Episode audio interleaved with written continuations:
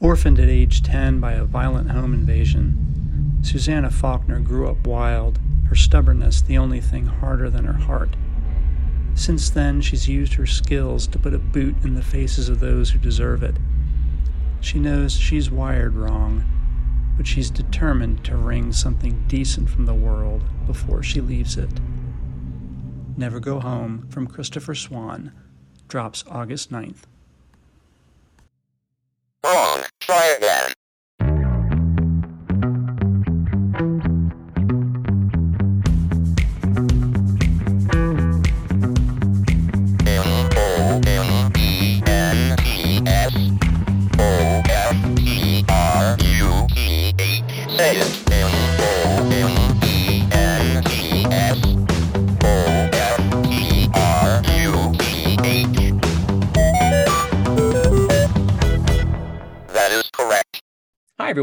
Welcome to Moments of Truth, the show about my favorite moments from my favorite things. I'm Bill Coffin, and today we'll be discussing one of the longest running science fiction shows in television history, and also one of the top pop culture phenomenon of the 1990s, The X Files. With its iconic opening music and legendary tagline of The Truth is Out There, The X Files told the story of FBI special agents Fox Mulder and Dana Scully. Mulder, a believer in UFOs and the paranormal, is stuck in career purgatory investigating so called X Files, the FBI's unsolved and unexplainable cases. But Mulder relishes the role and is making waves, so Dana Scully, a trained medical doctor and skeptic, is assigned to partner with Mulder and report on his activity to the top brass, ostensibly to discredit Mulder's findings and Mulder himself. But it doesn't take long for Mulder and Scully to trust each other as they go through case after case of weird, creepy, and paranormal phenomena that explore some aspect of folklore, mythology, cryptids, psychic powers, the afterlife, aliens, and more. Along the way, they make enemies with the Syndicate, a shadow government covering up the truth about extraterrestrial life on Earth. And they make unlikely allies out of their boss, Assistant Director Walter Skinner, the conspiracy theorists known as the Lone Gunmen, and a shadowy informant known as Deep Throat. Inspired by shows such as The Twilight Zone, The Outer Limits, and Kolchak the Night Stalker, The X Files ran for nine uninterrupted seasons from September 1993 through May 2002. A feature film, Fight the Future, came out in the summer of 1998 between seasons five and six. Another feature film, I Want to Believe, came out in 2008, picking up where the show left off after season nine. The show then revived for a 10th season in 2015 and an 11th season in 2018. Will there be additional seasons and movies? Who knows? The X Files made superstars out of its leads, David Duchovny and Gillian Anderson, as well as the show's creator, Chris Carter, and its various writers. It utterly dominated the pop culture scene for the better part of the 1990s. And even now, simply whistling the theme song has become an earworm for anyone wanting to suggest the presence of an unsolvable mystery or just general spookiness. The show culturally mainlined the topic of alien conspiracy theories and conspiracy theories in general, and paved the way for other shows like Supernatural and Lost. There are two kinds of people in this world X Files fans and people who know X Files fans. There is no third category. And if ever there was, our memories of it have surely been erased by aliens. Anyway, I'm excited to talk about the show, so let's get into it. With me today is the former cigarette smoking man, Chris Crenshaw, Truth may be out there, but you're never going to know it. the poorly manicured man, Tom Hespos, the smoking man in this episode. and FBI Assistant Director to FBI Assistant Director, Joe Pace. What's on that on that VHS tape? Don't don't put that in there. Don't put don't push play. Welcome everybody. This is a this is a cool episode. We've been talking about this one for a long period of time. I'm I'm, I'm excited to, to to jump into it because this gave me an, an opportunity to, to look at some of the old ones that I've been remembering for like years and years and years. And um, I'm going to kick things off by talking about an episode that really was the one I remembered the most, and and I really just adored. It's part of a, a two-parter in season one. It's it's it's season one, episode three called Squeeze, and season one, episode 21 called Tooms. And it's a two-shot. There, it's like two different Monster of the Week episodes dealing with the same monster, who's this guy named Eugene Tooms, who is a serial killer who appears to have been born in 1876 has all these funky mutant powers. Like he can like stretch and contort his body so he can like get into really small crawl spaces. He can like climb on walls like Spider-Man. he's got these weird bilious yellow eyes and he like attacks people with his bare hands, kills them, pulls out their their livers and eats them. And he needs to eat like five livers every 30 years so he can then like build a cocoon and go into hibernation again. Like Hey, who just- eats livers, by the way? Like livers is the worst choice. it- it's terrible. It's terrible. But but but he was just this great, super creepy villain. This is one of the episodes I remember seeing when it when it first ran, and it just stuck with me really hard because I just love the notion of like this guy. They never, in some of the best tradition of the X Files, there's no real backstory for who he is or where he came from. Like he, they they figure out how long he's been around for. They have no theory as to what made Tooms the way he is. He's just this he's just this guy who can't be explained by science from a previous age he would have been chalked up to something supernatural he just sort of falls in between the cracks of all these abilities to explain him and he's just he's played perfectly by this actor named doug hutchison who parentheses later fell from grace because he married a 16 year old and we're not even going to get into it so we're going to move on i know right so oh, oh, God. yeah, yeah, it's super creepy. But he was in these episodes well before that all happened. That happened in 2011. These episodes came out in like in like 1993. But he plays the role of Eugene Tooms perfectly as just this weird, sweaty, creepy, bug-eyed dude who is able to kind of pass as a human, you know, and and just sort of walk around. He's got a job with local, like he's like he's like the local pest removal guy for the city.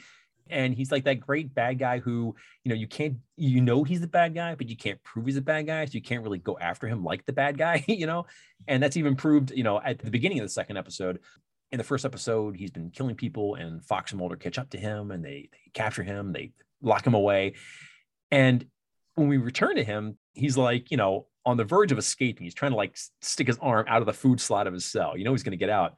But shocker, he, he doesn't have to escape because they're going to let him out on his own. Like it's one of these like classic, well, you know, Mulder's Mulder's account of what he did is so outlandish they don't believe it. This guy's just he's just very mild mannered. He attacked Dana Scully because the FBI was mean to him or whatever. Right? It's just like all this like travesty of of justice, and he and he gets out. And you're like, oh my God, you've seen what he can do already. And it's just super, super frustrating and, and, and horrifying. But I think for me, the moment of truth, this whole thing, and it's a classic, what they call the Monster of the Week episodes, right? Where about two thirds of the episodes of the show were basically one offs, right? Where Mulder and Scully, they're out somewhere, they come across something, there's some sort of you know boogeyman that's behind it all, and they got to figure out what it is and, and neutralize it, right? Tooms is like the first monster of the week and one of my absolute favorites because he was just so, so, so creepy. At the end of the first episode, um, you know, he's, he's locked away in a sanitarium, and you see him. There's this really creepy image of him taking these magazines and sort of, or newspapers and just tearing strips off of them and licking them and just like throwing them into a corner, making this massive like paper mache cocoon for himself. It's just like so odd and just it's so so so unnerving. creepy looking, yeah, man. It was just yeah, like it was such a weird touch. And you're like, yeah, oh, right. It was, God. I was like, yeah, and Well, And, you like- know, and oh and god, you make a great point. You make a great point, Bill, which is that we were also excited watching the X Files as it unfolded to see episodes that advanced the mythology, and like Yeah. that's the whole bare naked ladies. I hope the smoking man's Isn't in this one. Yeah. and but as I went back and watched it, you know, 15, 20 years in the future, the monster of the week ones were the fun episodes. they really Those were. were the episodes that were the most fun to watch yeah, and and so ones like this where you're Yeah. like oh man like this is a one-off this is a the whole you know Yeah. in search of and like Yeah. that's where the the the jazz is in these episodes I, I think that uh, what you said, Bill, about often how Mulder and Scully would wouldn't even get into where powers came from or where these monsters came from. You know, it was just it it happens. This stuff happens in this universe, and you can't figure it all out no matter what. And that's really, I think, important. The the ha- the how the frequency with which it happens is really important to the feel of the show. I think because there's Yeah. always a bit of mystery left unsolved yeah, yeah. almost always. Mhm. Yeah, like Stack says in, yeah in my in my example episode, for example. Yeah, yeah, yeah, yeah. Well, well, And the X Files is not universally great. Like there's a lot of episodes that are just kind of you know middling to marginal. sure. There were a lot of Monster of the Week episodes that were kind of undone by all of a sudden they just decided, well, we need to give Mulder three minutes to kind of shoehorn this big theory and how it all happened. And it's like sometimes it worked best when it simply wasn't explained. Yeah. And Tooms was not explained. They could just barely wrap their hands around the magnitude of what he was. let alone figuring out how the hell he got that way. And I just love that so much. And Sometimes you want to believe, but also the truth is out there, right? I mean, I mean, seriously, yeah, no, like, no, for true. Yeah, sometimes the truth is just out there, and you're never going to find it. It's Yeah. just out there, yeah, and, Other times it's just way, way out there. and way, way out there. way out there. They But I really think- nailed it with this guy though. Like the Yeah, actor, that absolutely. picked, Like, you know, like some of these monsters of the week, you want to see people interrogated, and you want to see like get them get to the bottom of this. You're like, yeah, I like leaving this one a little bit vague because this is super Yeah. creepy. It's you know the, the guy yeah. like looks just strange and off. Yeah. Like he, he like if he didn't have supernatural cat powers, he would be a serial killer anyway. Like that Right. kind of thing. Well, you know? well, it seems like the monster of the weeks He'd have fell done it with into a like instead of his mind. Yeah, yeah, I, I think the monster of the week kind of fell for me. They seem to fall into three fairly big buckets, right? One was just simple, like we pulled some piece of you know the paranormal, you know, kind of canon, and we're just going to build something off of it. And we're just going to you know examine it in the in this, the structure of the show. And then there were some that were just that there's meant just to be funny, right? Where, where, where they're they're just they're sending something up, where they decided just to have fun with something, and they're kind of like you know a, you know comedy relief, right? Uh, but then there's that third bucket where they just get disturbing, right? And they just bring in somebody who's just just super creepy. And it wasn't like a show full of jump scares. Just sometimes it could be deeply unsettling, right? And on the monsters of the week, there were a couple, and I'm not going to steal any thunder from anybody else in the show here, but like there were a couple great villains who were kind of like Eugene Tooms. Like there's an episode called Beyond the Sea where Brad Dourif uh, plays this Love like it. this death row inmate. He, he's got psychic powers. And he's kind of like channeling that guy he was in The Exorcist 3, you know? And it's like, Exactly. he just this got this like Hannibal Lecter kind of like creepiness that you can't touch, and like he was really chilling. And um, there's another episode called Paper Hearts that was later in the later in the series. Um, Mulder is sparring with this serial killer who, like Mulder's having dreams that are pointing they're pointing out to the location of a a body of a young girl who turns out to be a an unidentified victim of the serial killer he put away many years before and they realize this guy has actually killed more people than he admitted to. One of them might be Mulder's long lost sister, and so Mulder like goes Samantha. after this guy. Uh, yeah, and and this and that episode is really light on the paranormal. Like the paranormal is really why is Mulder able to dream where bodies are, right? But but the the, the bad guy, the monster of the week is simply a human monster, right? But like when they get they get into human monstrosity, the show really takes off, and you, you and you get that with even though Tooms is clearly mutant, there's a humanness to his monstrosity that I really really love. Well, but Bill, we'll get there in the sense that like it's important where this show lands in our technological development. In the sense Hmm. that like this lands Yeah. just before internet and cell phones became endemic. Yeah. And like there's a pre-technological sensitivity to Mulder and Scully. And it, it's super important that they're inhabiting a world where the unknown is is a part of it, Yeah, right? I- I- because like yeah, yeah, no, no, no, that's absolutely this. This show was like the last big pre-internet hurrah, right? Like before, like the World Wide Web. exactly, it's, it's came right out, before you like know. if you're an FBI agent and you can oh, jump Oh, on yeah. Google on your phone, Yeah. like Yeah, right. These Seventy five percent yeah. of this is not a thing. like these guys do so much research through paper files, right? They're going through like these old like old morgues, like nothing is electronic, and and but like that kind of gets to this universe deals with an inherent scarcity of information and of access, right? And and and, and that kind of like that's like the central tension is that you have to be okay with the fact that nobody will ever know everything, and so the question is, are you going to find just enough to give you the agency you need to save the day, right? And that's or an you're, open or you're question. Fox Mulder and you're like, I want to know, you know, if if this person has ever run a stoplight, which you could know like right now. Right now, you can look it up a phone. exactly. Yeah.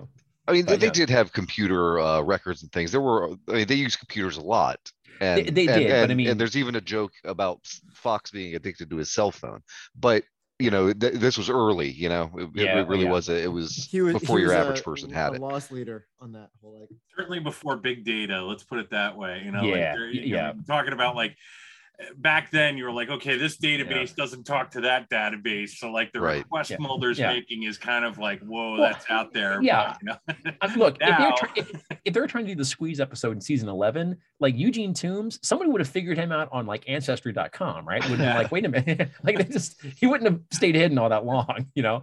For me, the, the, the real moment of truth of this whole thing is at the very end of of the second episode where Mulder and Scully they get in trouble going after Tooms again, as they often are like crossing the line and disobeying orders and that sort of thing. And and they're, they're kind of called in front of Skinner and he's chewing him out, but they got the bad guy anyway. And the cigarette smoking man is there, kind of in, in the background. And you know they leave, and um, you know, you know, and, and Skinner Skinner, you know, just doesn't believe their report at all. And he goes to the cigarette smoking man. He's like, you know, do you believe him? And cigarette man smoking goes, yeah, absolutely, of course I do. And you're like, oh, you know, and that was like that was I just love that moment because it's not a mythology episode, but it was like a direct like signal flare that there will be mythology coming, even though you know we'll get into that going forward. But I just I just love that notion and just the notion that like even Mulder says I think everything's going to change soon, and it the show does take off. Like this show kind of bookends the first like trial season of the whole show where they're sort of figuring out what the show is and what it's going to do and where's it going to go. It's really really cool when you watch that first part of this duology and the second part you really get a nice sense of where the X Files is starting from, and I, I, I really quite like that. It's sort of sort of an origin story for the for the show itself. Tooms is the first time Scully calls uh, Mulder Fox, I think. Yes, ab- absolutely.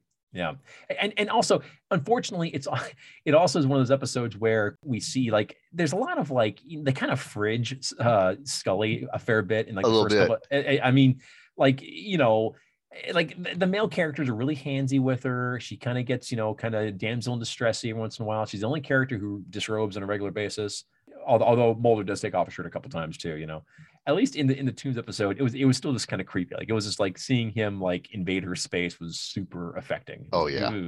just leave her alone, man. As also part of the in the early part of the show where they gave her like like a girl gun, you know, like like like like Mulder like Mulder's walking around like a proper like a proper Glock, whatever, and she's got this little like I don't know this little like Beretta pocket pistol. Like, dude, she's an agent, man. Give her the, give her a real gun. Like, real gun, damn yeah, why why she got Doctor's this? gun. Yeah, it's like a slim, like it's like a Walther PPK or something. Like, come on, man. Like, don't don't do that to her. And, and then later on, she's like rocking a, a proper, you know, a proper service weapon. But uh, for early on, it was, it was they, they kind of, you know, they kind of took their liberties with the character, which is a little pain to see. When I went back and looked again, by the way, I was like, well, certainly he's not everybody's favorite monster of the week, but you know, I did a lot of looking into like what is like a broad consensus of favorite episodes across the X Files, and people really responded to Tooms quite well. Like he he was as freaky to other people as he was to me, and I was I was cheered to see that. So it's good stuff. Absolutely. Moving on, Tom, why don't we get to your moment of truth? Talk us through what episodes that you kind of selected, what happens in them, and where does your moment of truth come from uh, in the episodes and the, the larger scope of the show? Oh, well, if you know, if you had a monster of the week episode, I kind of went the other direction with the, you know, the overarching narrative of the X Files, you know, the, the alien story. Moment of truth I picked is from an episode called Paperclip, which is like the final episode, the third episode of like this arc that really contributes to the, you know, the overall mythology. That whole arc starts with an episode called Anasazi and it's followed up by another one called the, the blessing way and like this arc is just so bonkers and so tough to keep track of you have all these elements like just chiming in, in into this story like it starts with like a hack of the defense department by you know this this hacker known to the lone gunman known as the thinker. And he you know discovers all this great information that the defense department has on aliens. And he's like here you go mulder. And that just starts everything down this ridiculous bonkers path that involves navajo code talkers and, and medicine men you have you know dead alien humid hybrids in a refrigerator car in the middle of a desert you know there's Mulder dies and gets Mulder brought back to life. Like it's like in this Yep. in this three episode arc. Yep. You know, you have all this stuff going on with the syndicate, and there's a UFO and live aliens running right past Scully, and, and like just all this crazy stuff that you know a lot of which wasn't always like overtly shown earlier in the show Yeah. and um to me like Just these hinted at. episodes represent like a turning point in the show Well, Tom, you know, you make a great point, which is like the lone gunman and what they represent in the show of like kind of incel basement dweller guys. And these guys are they're they're okay. Like these guys are pro-social. These guys are these guys are all right. But they represent that that like dude in his basement with the with the modem. Yeah, with the you know the board with all the red yarn and the push pins and the Exactly. yeah, absolutely. like Yeah. there's a lot of there's a lot Yeah, of a lot of cringe, in- and we know what those people Yeah. turned into in the internet era, and it wasn't. there's a lot of mullet pleasant, but, involved uh, with the lone gun. I, I think they kept them like reasonably pure, and I think that's why they got their own you know, Pure-ish. failed um failed Yeah. spin-off. But you yeah. know, you know for a fact, you and I know the lone gunmen graduate to be incels. So like it's it's troubling.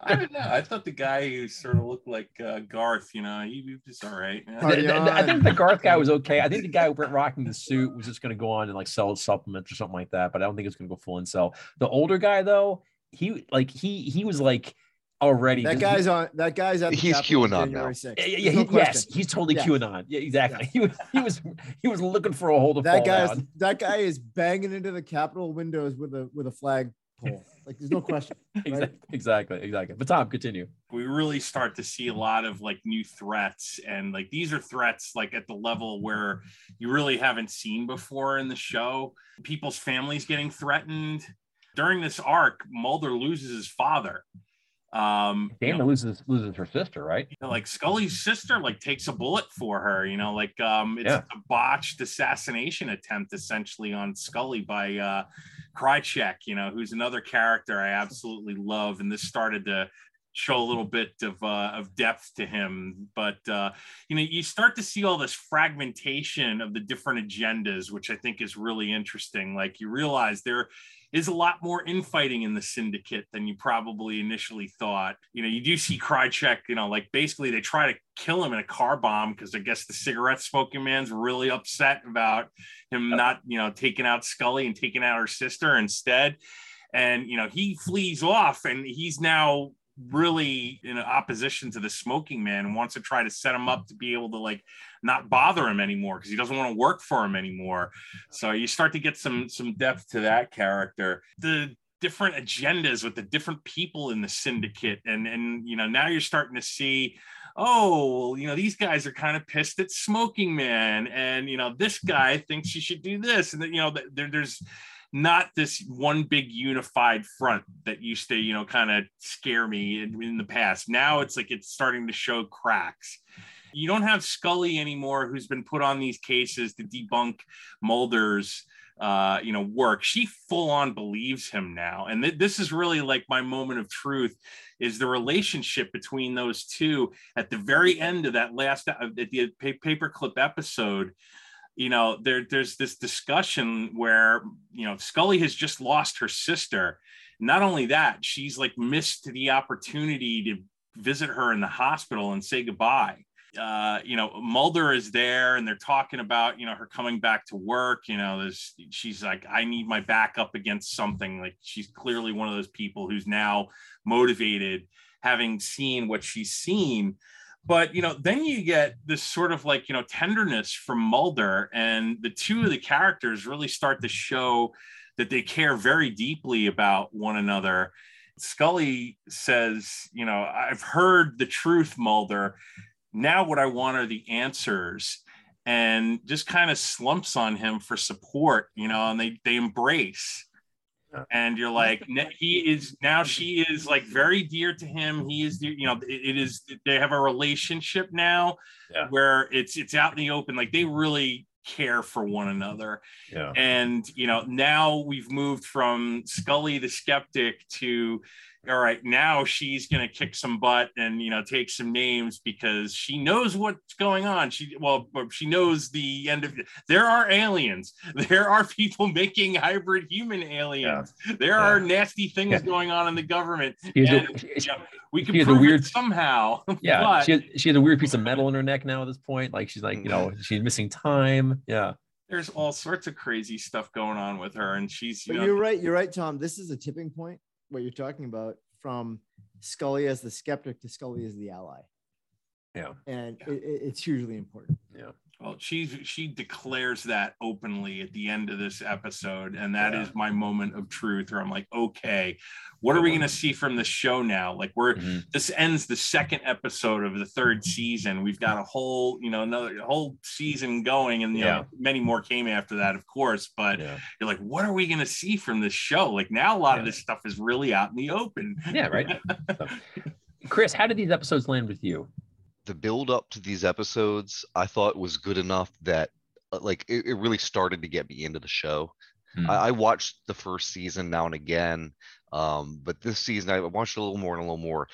And these three episodes electrified me. They really Yeah. did. Um, Yeah. they landed like a like a bomb on me. They they they really are probably they represent the height of my engagement with the show.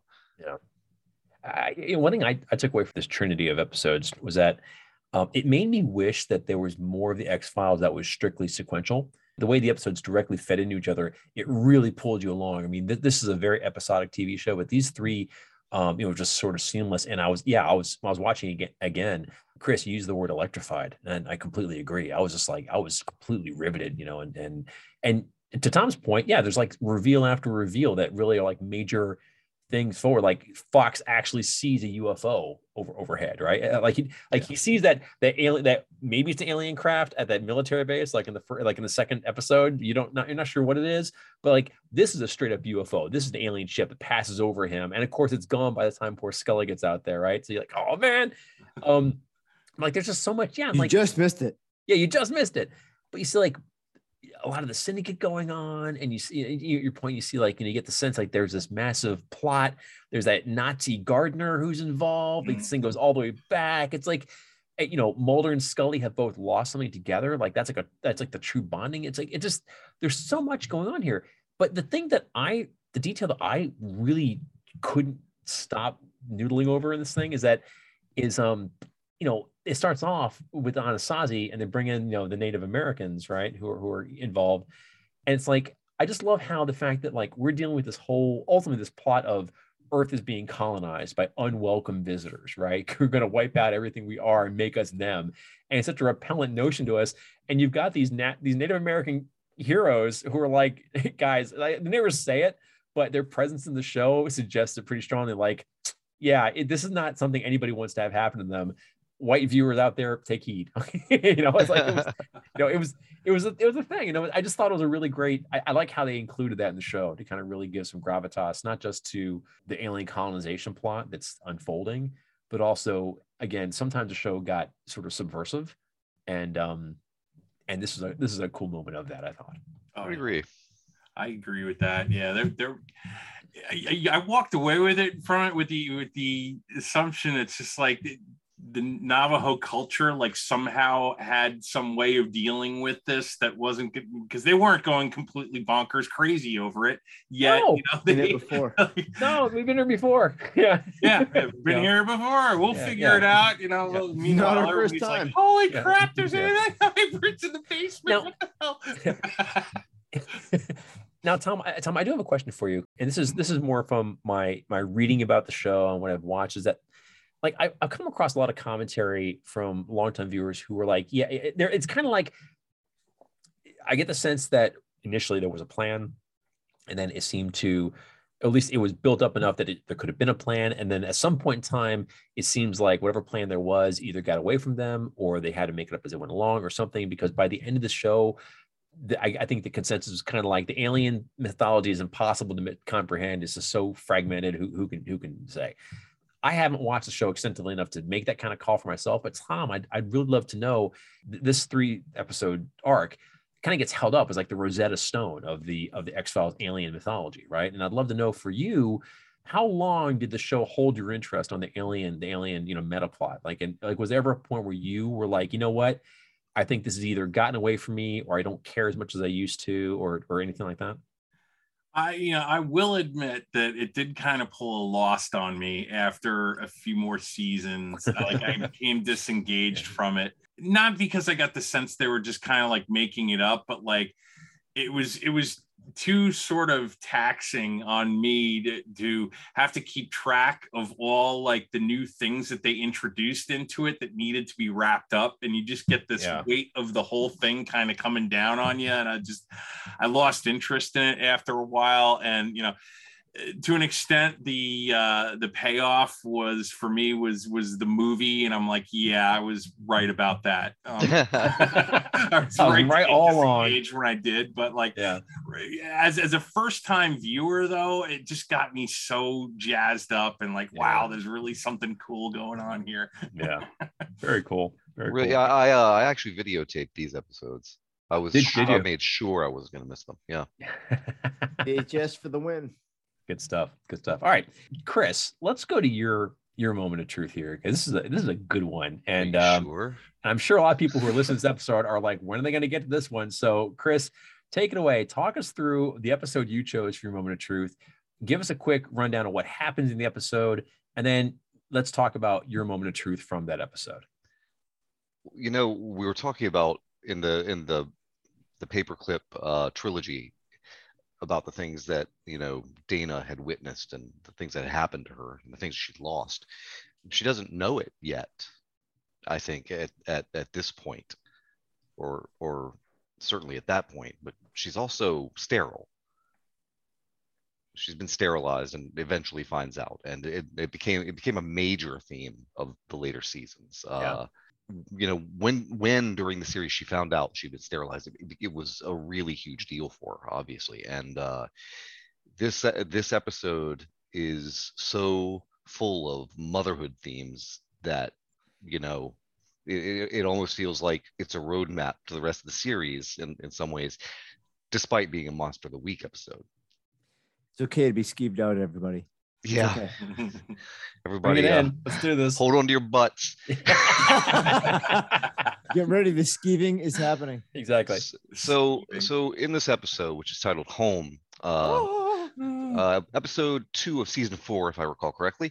Yep. Fox and Scully are uh, are are called in when a group of kids playing baseball find a, a- an infant's corpse with massive, massive birth defects of of every description. Somebody buried it alive. They they realize, and it's almost not even a murder because there's no way it could have survived anyway you know they're looking at the at the hole in the ground and, and the blood on the ground uh, from where the body was recovered and uh and, and mulder goes so who lives in that house over there you know Were those three guys right across the fence watching us from the porch? Yeah. and Yeah. That there is the peacock Yeah. house. it, it, it, it's a house you look at it and you're like, you can get tetanus by looking at this They've house. I been mean, there it's so since old before and Civil. War. They have. Yeah, it's got it's got like Union musket balls in the clapboards. I mean, it's so bad. it- you can't imagine they they they shot this uh this ish- episode in Vancouver. Where do you find a house Yeah, like that? seriously, Vancouver? yeah, I In Pennsylvania, yes, I can attest. I'm from there, but yeah, well anyway um you, as the episode goes on uh the, the the cop sort of reveals about this family that uh yeah they're they they, they keep to themselves and always have essentially and we don't like to bother them Just don't go there. and so Just don't go there. Just don't go. over so uh that's the original. Don't go there. never has keep to themselves been a more loaded statement. Continue, Chris. it turns out you know that there's there's these three dudes uh, who we get to watch committing uh, you know several murders including of the police chief and his wife brutal beat you to death murders terrible stuff um wildly violent for television at the time i think Yeah. and and you know they have these deformed faces that you only barely see occasionally and uh like the best scene in the whole show the whole episode is is uh when they get they climb into this convertible cadillac and take off and it's uh who are they listening to tom Oh God, it was um, Johnny Mathis. johnny mathis it's so it is the weirdest Wonderful, wonderful. I think it's a song. Yeah, yeah. Wonderful, wonderful. By the way, a song that my dad played in the house quite frequently. So like it was extra, extra creepy. you know That's a it- mess. total That's a mess. total fallout for uh stuff right That's a mess. Yeah. yes. Total, total Fallout wonderful. 4 vibe. Yes, for sure. um Baby. and and you know there, but everybody's wondering well you know these kids parents died uh you know years ago in a car crash and where where could a baby have come from? And and so the presumption has to be that there is someone who is being held and forced to bear children for this inbred family. And uh there's there's it's, it's actually a really tense episode. It, it feels more like a horror movie than than your even your average uh x-files episode does. And and it, it- you know it's very clearly uh influenced by movies like the hills have eyes and Yeah. and I, I spit on your grave maybe And I, I saw this back when it was originally aired on broadcast TV, and then I watched it by myself, and I was like, "How did this ever make it Yeah. onto television? How, I understand- how was this ever something we were exposed to?" and th- yeah throughout the episode scully gets more and more i think out. involved and Yeah. skeeved out Yeah. um This is a mess, because it, you know it, it's a motherhood thing to, to Chris's point though, Scully mentions a couple times that we have to find the woman here because there's somebody somebody being held against their will, and, and she's like somebody's somebody's being forced to be somebody's mom here, and that was Somebody's like the oven. the, the real- yeah that was the that was the, the real practice of it. So, but yeah, but but Chris, go on. so you know she gets really involved and and um at the big reveal which is of course my moment of truth when when she looks under under that bed and and and you see what what what's there Mm. it, it is the most gut wrenching uh thing i've ever seen on television i'm i'm sure Yeah, and and i you can all you can just tell what it does to scully because she is she spends so much energy being sympathetic yeah, it's just yeah. it, it, it it- it's really horrifying Yeah. I I would I would say, Chris, that the only like the monsterification of motherhood in this episode is is perhaps suppressed only by like the alien queen Aliens. Right. You know, uh, like it's it's it takes something that's so so you know the power of motherhood and just it just subverts in every possible Well, way, it, doesn't it it? makes it other. It, it takes motherhood and makes it other, right? right? Yeah. Uh, uh, you know uh, uh, am i correct that they never reran this episode Yes. My understanding is they played it once. People collectively shuddered so much in it. that They, they basically Sounds like shuttered it off Pennsylvania, network TV, and it never episode. it's never been check it's the been in- Nielsen's. Oh, that was not the thing we were Yeah. for. so my understanding is that it got it got pulled from like re it never got rebroadcast, but it's It's been not in like syndication. it's yeah, but it's been in like CD and DVD course, collections and that, that, that sort of thing. So Uh, but you know it, it's just a it's it's really I- i think it's a, a, a bit of a, a, a watershed moment in the liberalization of broadcast television yeah, um But yeah, it's okay to show violent incest. That's uh, fine. th- those are themes that uh, you know are were previously not done on television you know? Yeah, no, it definitely pushed boundaries, didn't it? so i don't know i find, I find it a significant episode. It, it's also the one that ever i feel like it's the one you remember. It, it, Yeah, it's it Yeah, just it, it's if you were watching it, it it's burned into your brain you'll never forget it You I can't would- get it out would- of your head. It's- yeah. I, I would think that this is this would probably this episode would probably be a lock for the best all-time X Files across everybody if it weren't for the fact that so many people are so disturbed by it they don't want to go back to it. Dude, uh, look, I have seen full-fledged like you know feature motion picture horror movies that weren't a tenth as skeevy as this episode was. Well, I mean, it, it was a s- unnerving and, dis- and yeah, it was yeah, it was so unnerving. But like it never, you know, what's funny is that this episode didn't really take it didn't take like a lot of cheap shots to get you there. Like uh, like uh, like it was very it just built this this world and just like Have you ever lived under the floorboards, Bill? well not since college, but yeah, you know, it's just you know, but no, but, but, but like it wasn't like like like like like Chris, it wasn't like there were like a lot of cheap jump scares or anything like that. It was just like it just it just built this really creepy sense of dread, didn't it? it did yeah um much like bone tomahawk I was gonna say You know? Bone Tomahawk. Yes, I think this. I think there wouldn't have been a Bone Tomahawk if there hadn't been Home, i absolutely agree right? You know, especially like the last ten minutes of Bone Tomahawk for Mhm. sure. Like when I was watching Home again, I'm like, oh, as much as I love Bone Tomahawk, and it's a hard movie to watch, folks, but it's a great horror movie. It absolutely Home is Home's fingerprints are all over that movie for sure. can't agree sure. more I'm still scared to watch Bone Tomahawk because you guys have likened it so much to this that like I don't want to watch it. it's But- like yeah, I'm but- not gonna watch it now because Yeah. Like, it's gonna be like that same creepy vibe I got from home, and and no. Tom, because I love you, I will warn you. Okay, Bone Top Tomahawk, it is home, except with um completely unlimited access to the most violent gore you can possibly imagine, and Oh, good. probably the most gruesome kill of any horror movie I've ever seen happens in Bone. To- if it happen- dude, that doesn't even start to cover it. It's it's in Bone Tomahawk. Okay, and um, you can watch at your peril, is all I'll say. But on the way on the way out of the bad place, you see something that totally is like that is home right there, and it's like it's just. It's Wish I hadn't seen that. Yeah, is that you wish you could unsee it.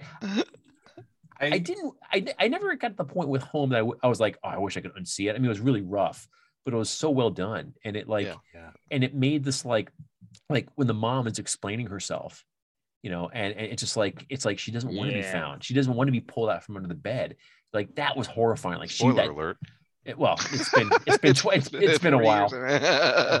You know Yeah, what? If you haven't seen this by this point, you're probably scared off by it. It's not going to spoil yeah, anything. but, but you know what? You know what though? I think I think in this episode though, the tone is the thing, and it's like you could actually read a, a scene by scene breakdown this whole thing, and it's still not going to convey just the sense of this episode when when you watch it, and like you know our heroes go into that house, and you're like that house should not be gone into, you know, and it's just it's just a an All the filming reality. through other sides of windows. yeah, It, it, it just Right? creates this really constant sense of dread. It's really well done. yeah, I don't know yeah, what's going to pop out of that thing at any point. Uh, Like I, right. I, I agree with your moment of truth, Chris. Like your moment of truth would have been my moment of truth, but like I have a secondary one in this, and it's the right at the end. wh- Like, especially having heard tons of Johnny Mathis in my home growing up, when you know she the mother is talking to the son, brother, whatever about starting a new family, and the Yeah. Cadillac is leaving, and I'm like. Yeah, it, it skeeved Like, me out dude. to no end that Oh. like this was going Right. to go continue somewhere, and and like it had been there since the Civil War, the War of Northern Aggression, you know, as she called it, and, and it's going to go start up someplace else. I'm like, ah, Dude, the worst part is that she's talking about starting another family. He's in the trunk of the car with her. He's like Yeah. starting the family with her right then and there. She's walking oh, Exactly. It. You're like, ha! I mean, it's, it's he go, he pops out of that trunk, and I'm like, oh come on, you didn't. I oh. can't. That was like, and that's like at the end of a hard episode. Tom's like- head is in his hands. yeah, it's, it was, oh, it's rough. Easily, easily the most disturbing hour of television I think I've ever watched. I mean, it was really, it was, it was so, it's so good though. It's so, so good, but it's very transgressive, right? like, Oh yeah. You know, I, I, I, I, when I was reading about it, I, I, I saw that uh, somebody named Kim Manners had directed, and I got all uh, interested because I was like, oh, female director. Turns out Kim Manners is a dude. So, Oh, like Kim Stanley But- Robinson. Come on, but, man. but uh, he did do quite a number of, uh, of big episodes in the X Files. Oh, really? Yeah. Okay. Interesting. Interesting.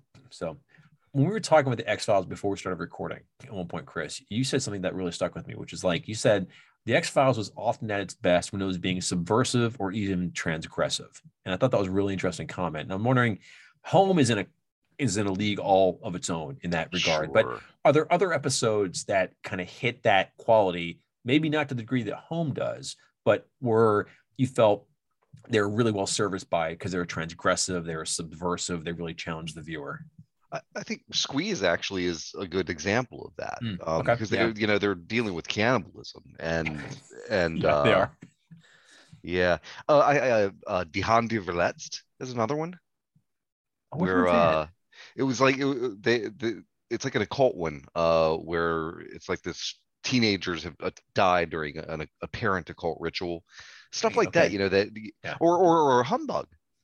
oh humbug was great it was freaky as hell but yeah humbug I love that Hum- episode. humbug was like if if home could be a comedy it would, it would be humbug humbug humbug. yeah, no. Joe, we're going to get to you now. I'd like to get into the episode you chose. Give us a quick rundown of what happens in the episode. And then, most importantly, talk us into how that episode delivers a moment of truth. Because your moment of truth is kind of like so many others we've talked about, it, it's a reflection on a larger reality of the show. So, so take it away.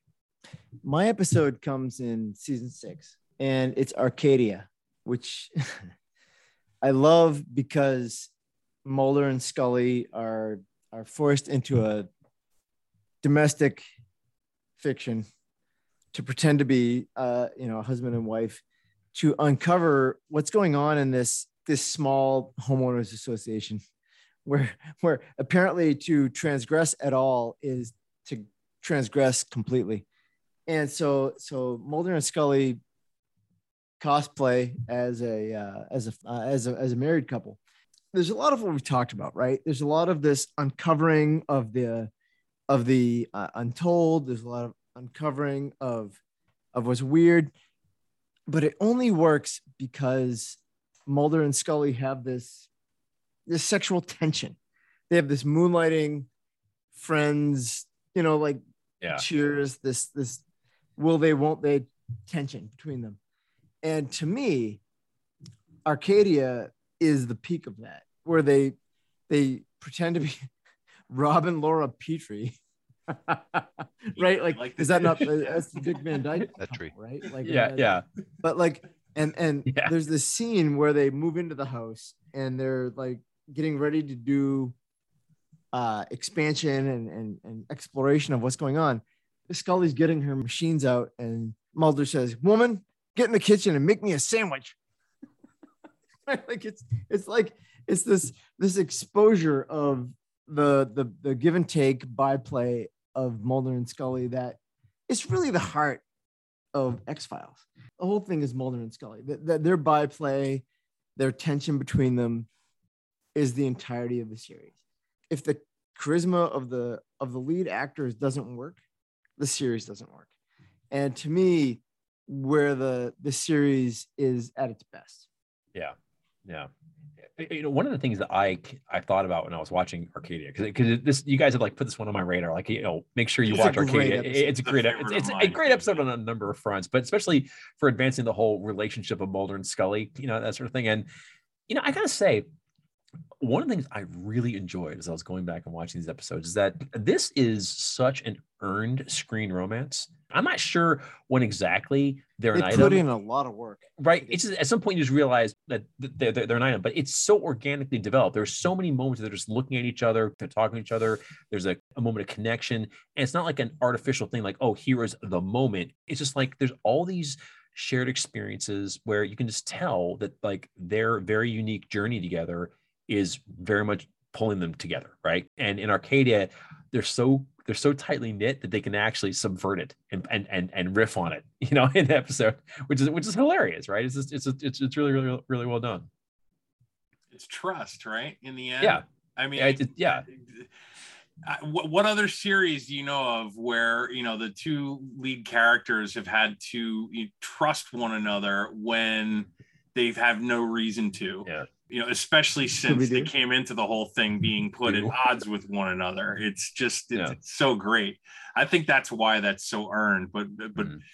Bill and, and Joe, th- this is a, a favorite of mine. Uh, I think it, it's largely because I have such You hate hatred homeowners of yeah HOAs, Same. gated communities. I mean, I, think we live might down the road from a gated community Yeah. where most of my kids' friends live, and I hate going in there every single time because I gotta get check in at the gate. It's the worst. I You're- want to I want to blow through that gate every single Yeah. time and just like do a donut on somebody's lawn just because I know the repercussions from that would just like Yeah. ripple Yeah. Your- effect. Your mailbox isn't isn't squared up. yeah well the moment when mulder is taking a backhoe to his front lawn he's like no I can do it. I'm putting in a reflecting pool that was We're putting in a reflecting pool. they're like just losing their mind like this is a community where a neighbor took it upon himself to paint the other neighbor's mailbox who wouldn't get fined and mulder's sitting there like gleefully backhoeing the front yard which is such a I- great moment What's so satisfying about it is that you know a monster exists specifically to kill the HOA.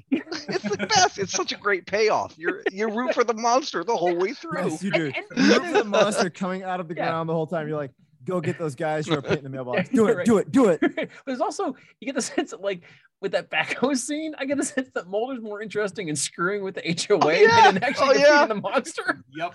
Absolutely. He's like, that, I know what the real monster is. The real monster is the HOA. That's so exactly. It's, it's so funny. It's- but but you know, by the time you get to this episode, I, I can't remember if Fight the Future was before or after this season, right? When I watched that in the theater, And there's a great moment where um, Mulder and Scully very nearly kiss, and then they get interrupted. And I remember the moment when the, when the kiss gets interrupted, the whole theater went, "Oh!"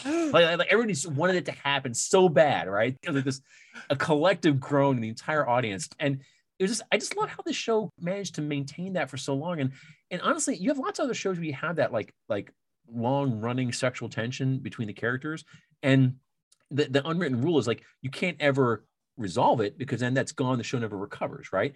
But Cheers. X Files, eh, Cheers is a great example, but X Files seems to have kind of had its cake and eaten it too. Like they kind of they kind of get together, and it, it somehow never seems to self like the show never seems to self destruct over it, or, or or am I missing it? No, but at that time it wasn't as good. I don't think. My, my first wife loved this show. I think she loved it because she thought David Duchovny was sexy. And that's okay because I thought We all make mistakes. Gillian Anderson was sexy. So, okay. Yeah. We- Dave Duchovny is undeniably sexy. Yeah. whatever you say, Chris. But like, you know, if your two main characters are charismatic, you can get away with a lot.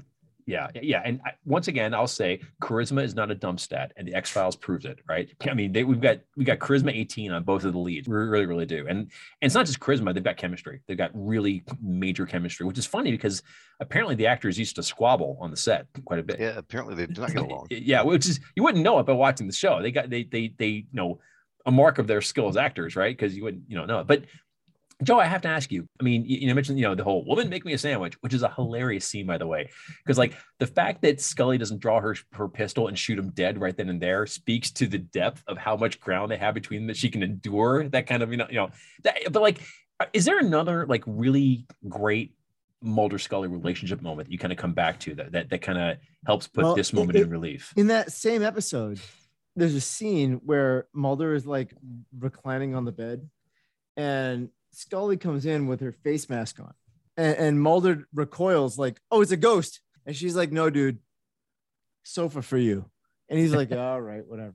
They lean into both Mulder's belief of the paranormal and Yeah.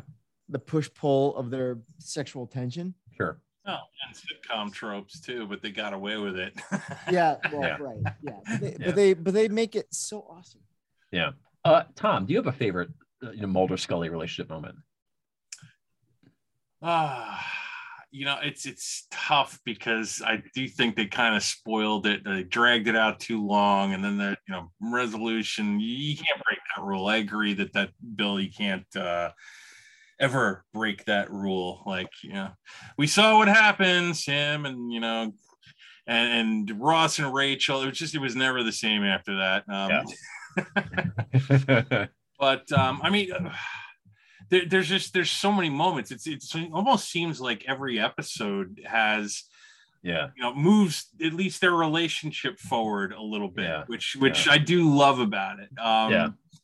Uh, you know, again, I, I think it goes back to trust and you know. eh, Trusting somebody in a world where you cannot possibly see all of the shifting loyalties and things going on behind the scenes, like thankfully, you know, as viewers, we got to see some of those things like, oh, don't mm-hmm. trust that guy. But like, you know, Yeah.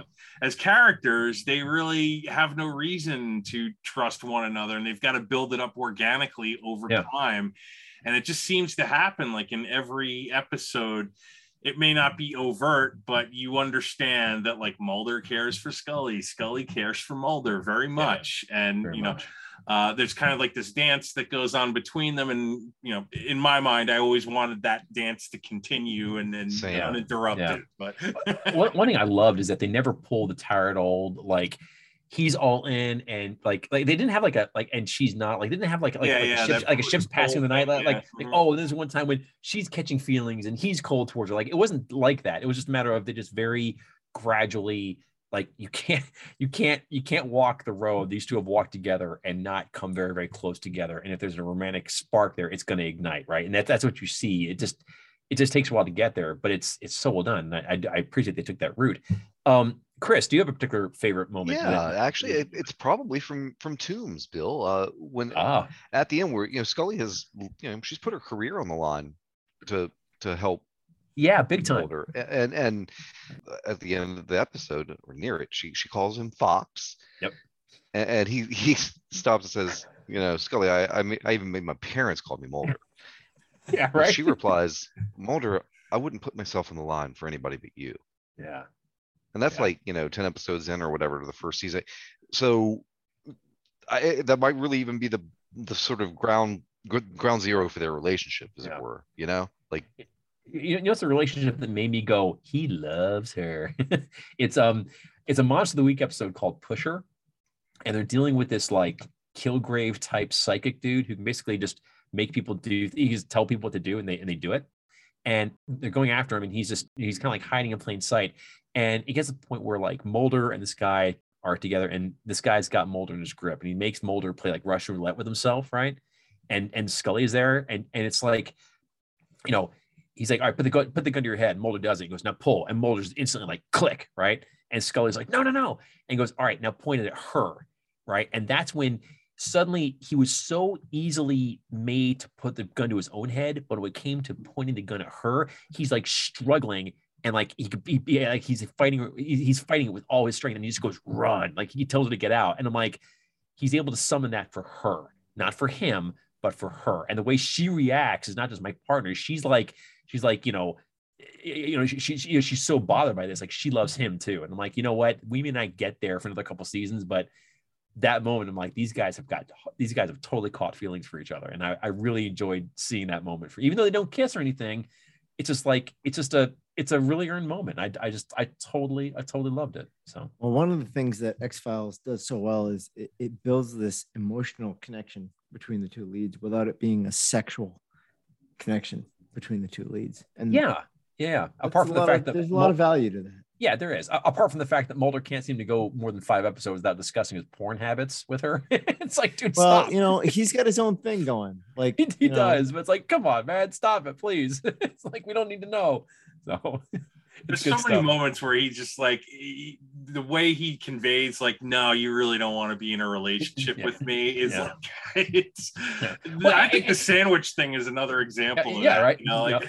Well, I think part of it is like he's he feels comfortable enough to her, like he can like he can, I can be my disgusting self around you, and but I kind of wonder like if part of it is just like like almost like a signal for like I'll throw up this really repugnant side of myself, and if she doesn't totally recoil, well then maybe you know what, maybe this this is you know there, there's something to it, right? And and I can never quite tell to what degree Mulder is simply surfacing his own ugliness. well, to what the degree truth he- is out there. or he's Right. floating a trial balloon we don't know yeah yeah, I mean, it's floating a trial balloon, exactly. And I think not only does Scully have an 18 charisma, she's got an 18 wisdom as well, right? Like, I don't think Mulder ever gets one over on her. She's always like, she can kind of tell where he's coming from. And I always kind of like the fact that she always seems to understand. She never takes him out of context, you know, like she always manages to somehow, she's the only person in the universe who can properly contextualize Mulder 100% of the time. And I think that's a, an important, important part of their, their relationship. Um, probably exists nowhere else in the natural universe, but there you have it. Another in that moment and that comes from home where right at the beginning when it's like okay you've just found the body of a malformed child like right over here by home plate and mulder's you know going through pitching motions That and like such a weird fantasizing about you know baseball Super pointing. weird. It was super like, gross. It was like, dude, stop it. Yeah, yeah. Well, Mulder's Mulder's a mess. Let's, Yeah, let's yeah, admit. yeah. Let's admit, for the the sake of our conversation, that Mulder is a mess. Yes, he is. Right. And that's the whole Yeah. that's the conceit of the series is that Mulder's Yeah. a mess and that but he's right. Scully's gonna come, Yeah. you know, dial him dial him back. Yeah. You know where the tension gets, re- where the tension really does get like very, very physical is there's an episode. Um, I think it might be in the same season as Arcadia. It's called The Unnatural. And It's the one that David Duchovny wrote and uh, and directed, and it's like all about this old case where like this alien and, Roswell is like masquerading as a baseball player for like for like the Negro League, and it, it's not it's not a great episode necessarily, but at the end, Mulder brings out Scully and he he kind of shows her like here's how you swing a bat for a baseball, and like he's like he's holding her and like getting her to swing the bat, and it's like dude, you don't need to be standing behind her holding her while she's swinging the bat. Like she's got it on her own, but like she's okay with him holding her. And it's like it's clear like there's a lot of close physical contact there. It's very intimate, and they're both okay with it. And you're like, okay, these guys are beyond the point of no return. like there's like, like this is not a matter of if, it's simply a matter of when, and the when is soon. like there, there, there are pretty quick tremors all over the scene, all over the scene. I think right? she's grinding. Like, yeah, exactly. It's like, "Oh, this like- exactly, you know. So anyway, anyway, cool. Uh, well, look, b- before we wrap up, a final thought. Most Moment of Truth episodes involve topics that we could talk about off the top of our heads. Uh, but some episodes require us to go back and refamiliarize ourselves a bit with the source material. This is especially true of episodes where we cover an entire TV show, like The X Files.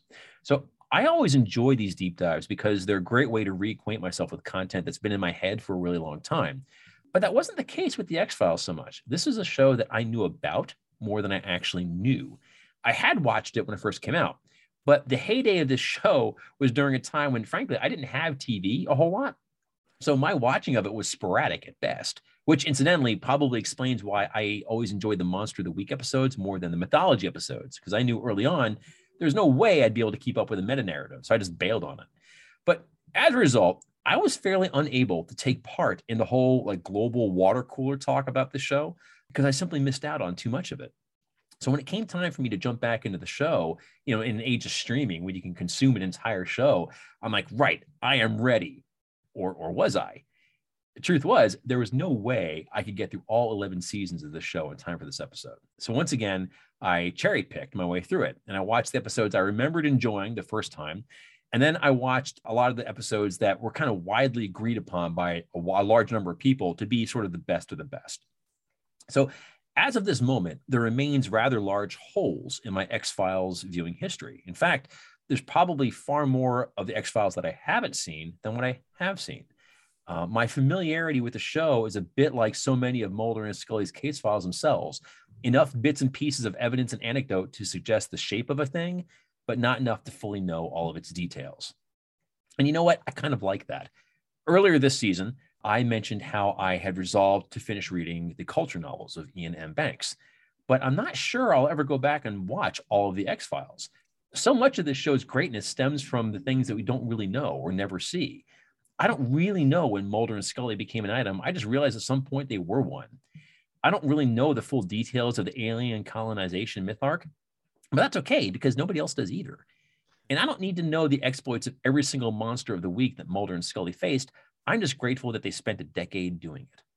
So even though the door remains open to the possibility of there being more X Files episodes or movies, the capital T truth of this show is that it can never have a binding narrative conclusion.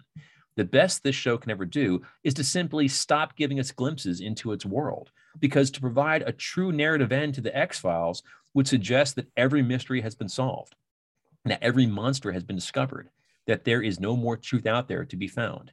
And really, is that a kind of world that any of us want to live in? Of course not. This has been Moments of Truth. On behalf of myself, Tom, Chris, and Joe, thanks for listening. We'll catch you next time. Moments of Truth is hosted by Bill Coffin, Chris Crenshaw, Tom Hespos, and Joe Pace. This podcast is edited by Derek Eisenhart.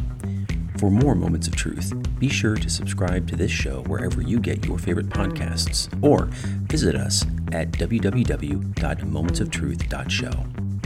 And before you go, please check out Joe's award winning best selling novel, Moss, described by Kirkus Reviews as, quote, an excellent and thoughtful exploration of art, ambition, and mortality as the illegitimate son of a literary giant deals with love, loss, and the struggle to find himself. Order Moss today through Amazon.com or your local bookseller.